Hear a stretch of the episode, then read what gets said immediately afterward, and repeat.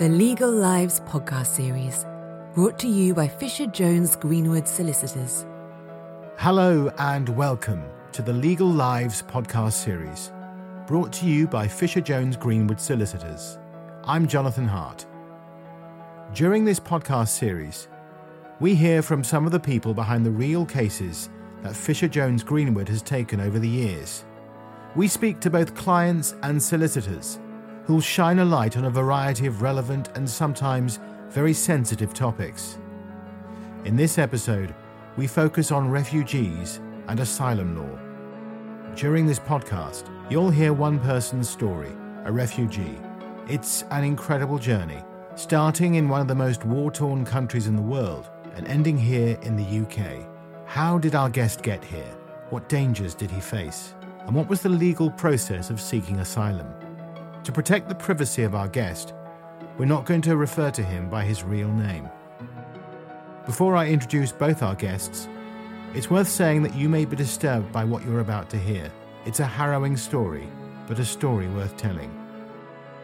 In the winter of 2004, after escaping Afghanistan, one of the most war torn countries in the world, Majid was heading for the United Kingdom. His mission? To find refuge and start a new life. This is Majid's story. Majid, thank you very much for joining us today at the offices of Fisher Jones Greenwood. Thanks for the opportunity, and I'm, it has been a pleasure being here. And with Majid in our makeshift studio is Ashley Campbell, a senior immigration advisor and partner for Fisher Jones Greenwood. Hi, Ashley. Hi, nice to be here. Majid, first of all, I can't begin to comprehend what you've been through, but please tell us about your life in Afghanistan before the war. So before the war, uh, we were a very happy family. Uh, I had my father and siblings. Uh, financially, we were better off. Um, there was no issue at all. We were living a normal family life. Uh, I was going to school, spending my time with my family. My father would take us uh, uh, outside, you know, during the weekends uh, we spent a very happy life uh, as a family. And when did the problems really begin? The problem uh, began in uh, 2001 because the Taliban they wanted uh, my father to sponsor them, uh, to support them financially. my father was not happy with the cause, and that resulted in getting issues for us. And then, of course, the war began. At what point did you decide you had to leave your country? At the point you know where the taliban were looking for my father and uh, they were of course my father was also scared you know that they may uh, kill me as well. So it was i think in 2003 and tell us about your journey to get to the uk how did it start? So the journey started from uh, kabul uh, because we were uh, my uncle was living in kabul. We were hiding uh, in the basement as a family for a month. The agent picked me up from kabul in a car and we drove to uh, Torkham, which is a border uh, between Pakistan and Afghanistan. Uh, from Torkham, I have I had to illegally cross the border to enter Pakistan. I was in Pakistan for uh, some time, and then the agent had to arrange uh, me to leave uh, Pakistan. And this is you alone as an unaccompanied minor. That's correct. I was there, but there were two other people as well, and two other minors. Uh, they also wanted to leave Afghanistan. They also had some issues, but of course, different issues than I had. It sounds like a very dangerous journey. Tell us about some of the things that happened to you on the way. It was dangerous because uh, the Taliban uh, they were uh, controlling most of the Afghanistan.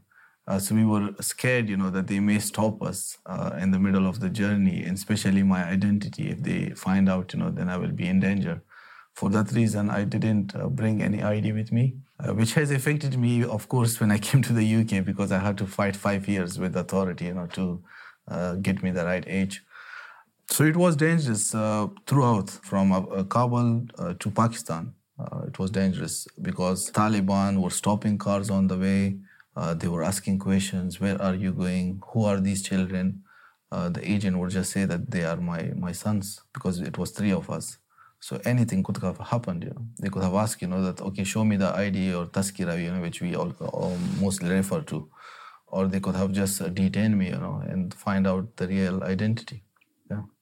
A lot of people in the United Kingdom would wonder how it was possible you were even allowed to get on a plane How did that work?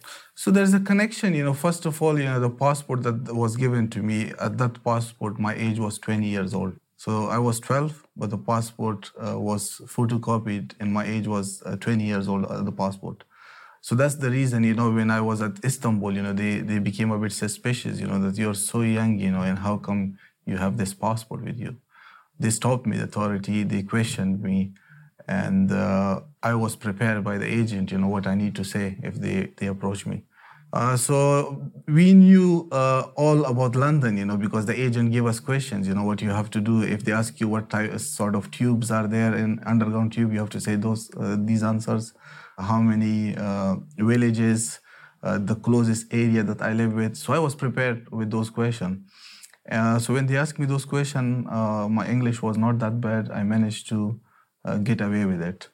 But the situation was, you know, when I came to the airport, the agent told me that I need to get rid of the passport. So I had to look for a toilet. I had to uh, basically get rid of the passport and then uh, need to ask someone, you know, that I'm here to seek asylum. So you have to get rid of the passport yes. in order to gain entry. Yes. This sounds like a film for someone like me, an incredible uh, journey. I mean, how did you manage to keep so cool? I mean, you're 12 years of age. Mm. In some respects, is that an advantage that you were so young? I think you know because the my my parents you know they treat me so well you know the war began you know they were so stressed you know uh, because of the situation so i think that 3 years the difficult time that i had you know that made me very mature so although i was 12 years old you know but i was very mature uh, mentally because i saw the war you know i've seen people uh, dying you know in front of my eyes I remember when I was leaving the house, uh, we were trying to move from that house to another house uh, to my uncle's house, who is a very successful businessman in Afghanistan. So we had to travel there, and I saw the Taliban. You know, they had to uh, stop people, and we had to hide our identity.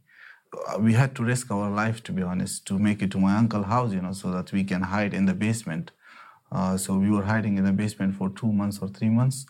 Uh, but this is just my journey, you know, because of the money financially, we were okay. So I made it, uh, the journey, it was a bit easier for me. But other people, as working with them as an interpreter, they had a terrible journey. They take lorry, they get tortured by the, the agent, uh, they work for, uh, for years as well sometimes. They have no money as well, so uh, the agent misuse them for many reasons. for example, they have no money, so they have to work. You know, they have to return the money back to the agent. So one way or the other way, they are misused. Do you think it's got harder to gain asylum into the United Kingdom from when you did it in 2001? I think it's much harder because in 2001, uh, I remember when I came, uh, they just asked me, you know, where are you from? And I just told them that I'm from Afghanistan. Uh, I could speak Pashto and I could also speak Dari. They asked me which language would you prefer, but uh, I was told by the agent that it's better that you speak in Dari because that would uh, shows that you're from Afghanistan. So they brought a Farsi uh, interpreter, and I just spoke with her in Dari. Uh, they just gave me six months document at the airport. Uh, it was so easy, and then um, I had a cousin. I just called my cousin. He came to the airport, although I was sleeping in the airport for two nights uh, because I told them that I'm uh, 12 years old, but at that time I had no proof. Uh, so they assumed, you know, that I'm older. You know, I'm older than 12. So they they didn't give me to the social worker, and I had to struggle for five years, you know, to fight my age case, you know, with the solicitors, uh, with the social worker as well. So technically, you know, uh, they gave me as eight, they considered me as 18 years old. They gave me a national insurance number. I was working, but in reality, I was 12 years old. So I didn't benefit anything, you know, from the social worker. So the five years that you were here, yeah. uh, it must have been a stressful, difficult time. How did you cope? And were you still alone as far as your family was concerned? Or you, you mentioned that you had some family contacts in the United Kingdom. Uh, yeah, I had a cousin, uh, but my cousin, uh, he had his own issues because he had to care for his brothers. He wanted to arrange uh, for his brother to leave Afghanistan uh, my issue was not just uh, I was by myself, you know, but my big issue was that what is going to happen to my family. Uh, and uh, unfortunately, my father he was killed, and uh, my sisters they were I had no contact for, with them, And then when I went back to Afghanistan in 2010, I managed to find my brother, and then I sponsored him in the UK later on under the immigration rules, which made me eligible to apply for him. Uh, but the rest of the family, I don't know where they are. my mother, my siblings, so we don't know. You've not managed to get any no. idea of any no. contact. No. What do you think has happened to them? I believe, you know, that I have been looking for them uh, even uh, when I traveled to Afghanistan. I think uh, some people say, you know, that they uh, were killed along with my uh, father, but there is no evidence. My family members, like my distant family members, they couldn't get hold of their bodies. They got hold of my father's body, but not uh, my siblings and my mother. So I still dream, you know, that one day I will see them but uh, so far there hasn't been anything. And you were telling me before you've been back to Afghanistan twice. I've been to Afghanistan twice, yeah. What is the situation like there now compared with way back in 2001 and when the first time you returned? I think you know that is almost same to be honest. Uh, of course, before the war, as I explained, you know, we, uh, things were very stable. But now, you know, like if you go to Afghanistan, uh, although there is not much, you know, that people they don't talk about. it. there are lots of Taliban's uh, in the area. Life is getting difficult for people. You cannot just go outside during the night because you cannot trust anyone. Uh, the villagers, uh, most of them, you know, they have been brainwashed. Uh, some of them, they are supporter of the Taliban because uh, they cannot say anything against the Taliban. If they do, they will be killed. Uh, so it, it is very difficult to trust anyone, to be honest. It's an amazing story. 12 year old child manages to escape a war torn country and get to the UK. Ashley, you support refugees with their Home Office applications. Can you explain the process to our listeners? Okay, uh, the process um, is a very lengthy process. Firstly, when you arrive, you have what is called a screening interview. So that's where you register your asylum application. Then what you have to submit to the Home Office is the story about your case. And uh, when you're explaining that story, in order to be recognized as a refugee, you then have to show that you fall within the legal definition of a refugee. So you have to show that you will suffer persecution in your own country and that the persecution is from the government or an organization the government can't control and that you will be persecuted either because of your race, your religion, your ethnic origin or nationality, your political opinion or perceived political opinion, or because you're a member of a particular social group. And um, being a member of a particular social group has been taken to be, for example, your sexuality or you're a woman. Um, once you've told your story to the Home Office and submitted it in a statement form, you are then called for an interview. That interview can last three to four hours, where you ask questions about your statement to see that you are consistent and telling the same thing in the same way that you did in your witness statement. You then get a decision. If you are accepted as a refugee, you get five years refugee status. If you don't fall within the legal definition of a refugee, but they still accept your life is going to be in danger, you can be given humanitarian protection. So your rights under Articles 2 or 3 of the European Convention of Human Rights will be breached. If the Home Office do not believe you at all, your case is refused and you have to go through the appeal process. And the appeal process is through the immigration tribunals, and it's a very lengthy process. You can appeal to the first tier tribunal, you can appeal to the upper tribunal. But that is a um, very complicated process. You need legal representation to do it. Um, I would say that it's very daunting, especially for children and unaccompanied minors who have to then go and give evidence in court. This is something they may not even understand. They've never been to a court before. They don't know what a court is. They certainly don't know what an independent judge is. And throughout this process, you've got to bear in mind that all of my clients are having to do everything through an interpreter.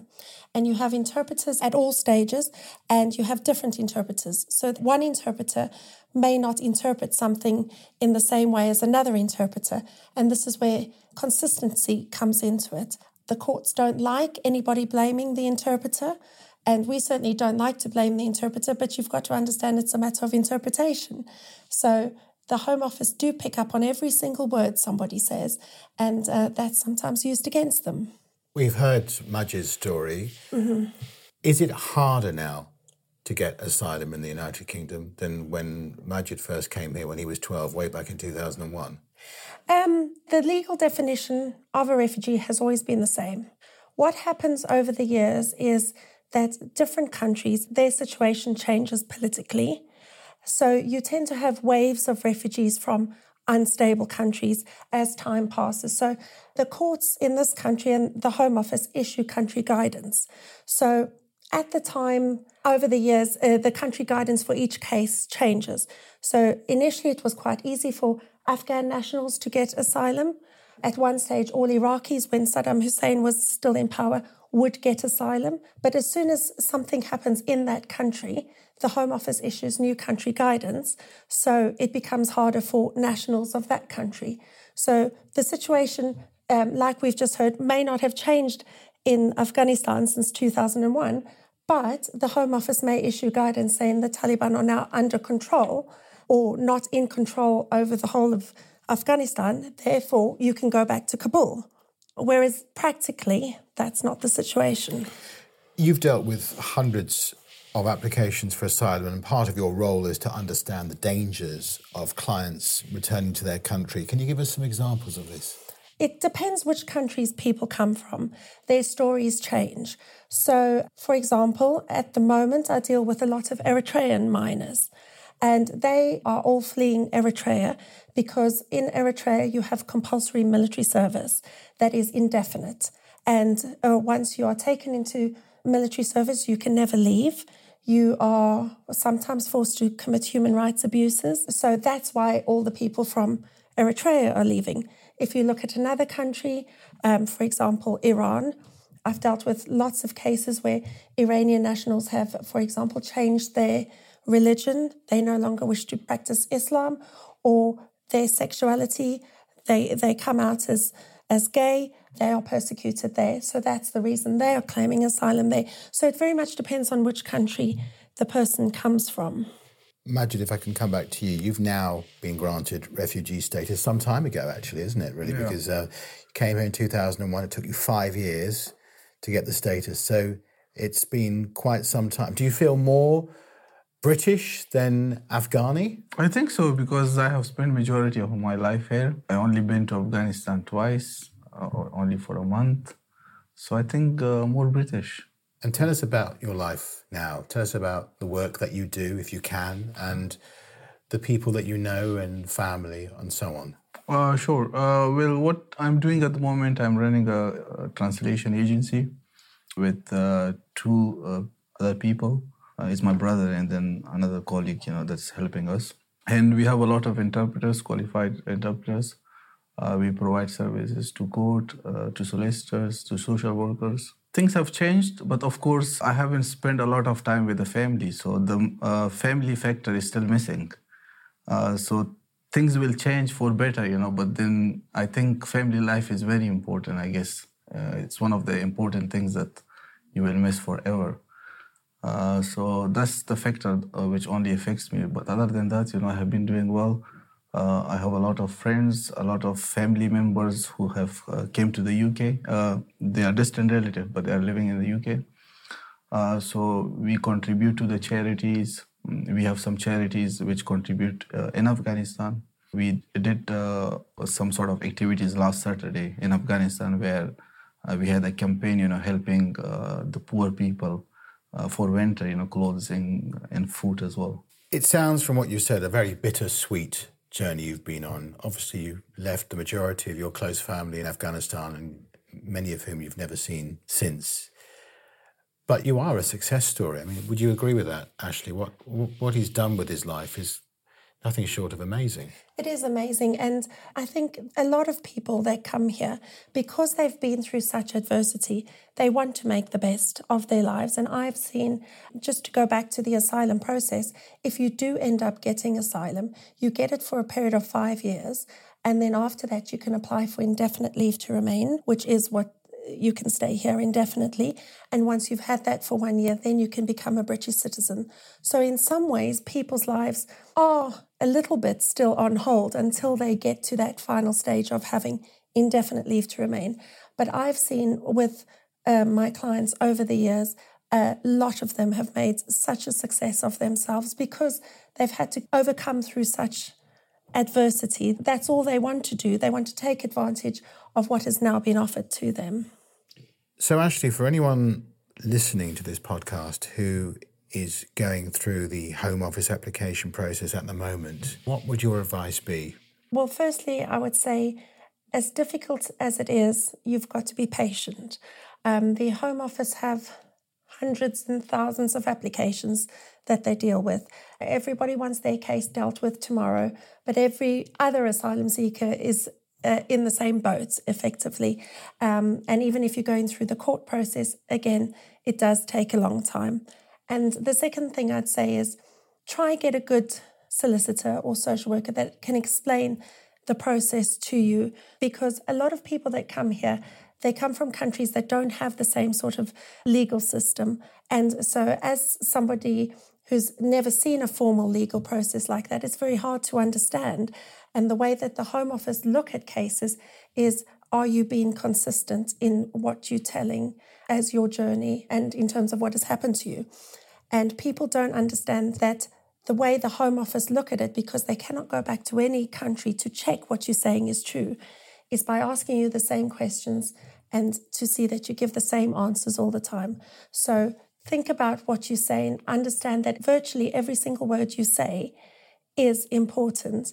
Make sure you, you as difficult as it may be, you say everything that has happened to you and is likely to happen to you on return. Do you want to add to that, Majid? Yeah, adding to that as well, you know, because when you leave the country, the agent, you know, like you will have a real story, but the agent will tell you that uh, you should tell this, you should tell that. Yeah.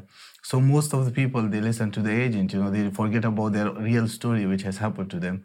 Uh, they follow the agent's story, and that's why when they go to the interview, uh, the credibility issue uh, takes place. So I think uh, the best thing would be, you know, just to stick with the story, and these are the real story which has happened to people nobody likes to leave their country, right? If you are happy in your, if your country is stable, you know, you would uh, live in that, in that country, you will live with your family. Uh, but people are leave, uh, leaving their country for reasons, mm-hmm. and most of the reasons are uh, because they have uh, been a victim of a war, and especially uh, the people who made it here and who have been living here for 10 or 12 years, or maybe when they are became British citizen, they are, they are very successful now uh, they are contributing a lot uh, to the economy. I mean, we have uh, like 2,000 family.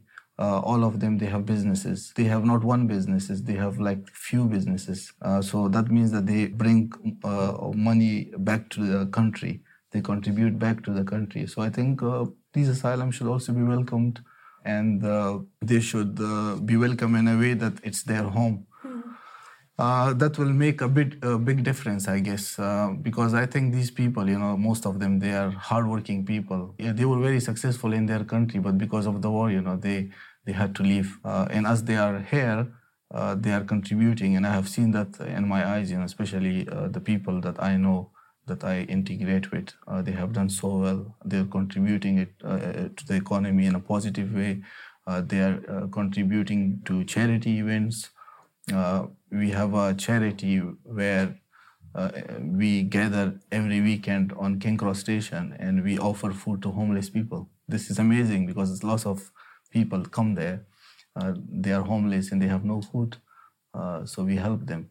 So I think uh, we are contributing back uh, to the country, and at the same time, we also appreciate, you know, for this country giving us the opportunity or seeking asylum or giving us the opportunity to become British citizen. Uh, so this has to be appreciated, I think. I, I agree with, with, with what's been said because nobody would put themselves through what these people have to go through to get here. Because um, a lot of the cases that I deal with, sometimes the journey is in some ways more harrowing than actually what has happened to them in their own country. We've all heard the story of the Vietnamese people that died recently in the lorry. A lot of the Vietnamese girls that I deal with and boys are trafficked here. They've been made to work along the way. They've been forced into prostitution. They've been forced into drug cultivation. And nobody would put themselves through that if there wasn't a reason that they left. And I think that's why people should not stigmatize asylum seekers um, and not judge them because they do have something to contribute to this society. They've all been through something in their past, but they all want to make something of their future because they would not have put their lives at risk along the journey if there wasn't a reason for it. Asylum is a, a, controversial and sensitive subject. Are you hoping, Majid, that your experience, your story, might change people's perceptions? Anyone who's listening to this who might have hopefully had their minds changed by the story that you've been telling. Yeah, I think so because uh, I can be uh, as a good example because I came here as a young boy and uh, I finished my education here. Uh, now, since I have a business, uh, we contribute back to the economy in one way or the other way. Uh, and not just that, you know, we are also contributing to ch- in charity events. we want to do best for the country uh, if someone says something bad about this country, you know, uh, we just get irritated. You know, how come you say this, right? So we feel that it's our home. This country has given us the opportunity, and we have to uh, give back to the country. Especially if you spend your uh, teenager life here, like I have been here for almost now 16 or 15 years. Uh, so I feel this is my home. Majid, thank you very much indeed for telling us your story. Thank you very much, uh, and thanks for the opportunity for speaking with you about my experience. No problem at all. And thank you, Ashley, for sharing your experience as well. Thank you. And I'm just happy to do it because I want people to realize that everybody who comes here and claims asylum has their own story to tell. We should listen to that story before we judge. Thank you both very much indeed. And now thanks once again both to Majid and Ashley. For more information on legal aid and immigration, please visit fjg.co.uk and go to the Immigration and Visa section. We hope you found this Legal Lives podcast compelling. Don't forget to subscribe to hear more in the series and feel free to rate, review, and sign up. In our next episode, we focus on domestic abuse. We'll hear from someone who's experienced it and the solicitor who represented her. Join us again. Goodbye.